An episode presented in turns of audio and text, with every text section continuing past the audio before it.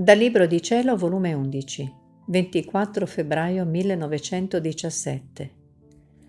L'anima nel comunicarsi deve consumarsi in Gesù e dar la gloria piena della vita sacramentale di Gesù a nome di tutti.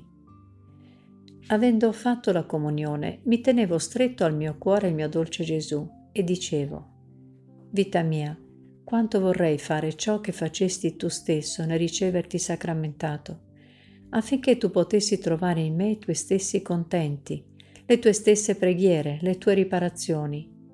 E il mio sempre amabile Gesù mi ha detto, Figlia mia, in questo breve giro dell'ostia io racchiudo tutto e perciò volli ricevere me stesso, per fare atti compiuti che glorificavano il Padre degnamente, che le creature ricevevano un Dio e davo alle creature frutto completo della mia vita sacramentale, altrimenti sarebbe stato incompleto per la gloria del Padre e per il bene delle creature.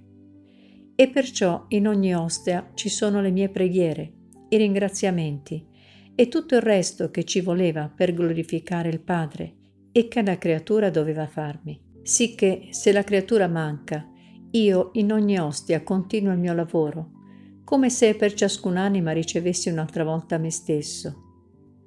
Onde l'anima deve trasformarsi in me e fare una sola cosa con me, e far sua la mia vita, le mie preghiere, i miei gemiti d'amore, le mie pene, i miei palpiti di fuoco, che vorrei bruciare e non trovo chi si lasci in preda alle mie fiamme. Ed io in quest'ostia rinasco, vivo e muoio, e mi consumo, e non trovo chi si consuma per me.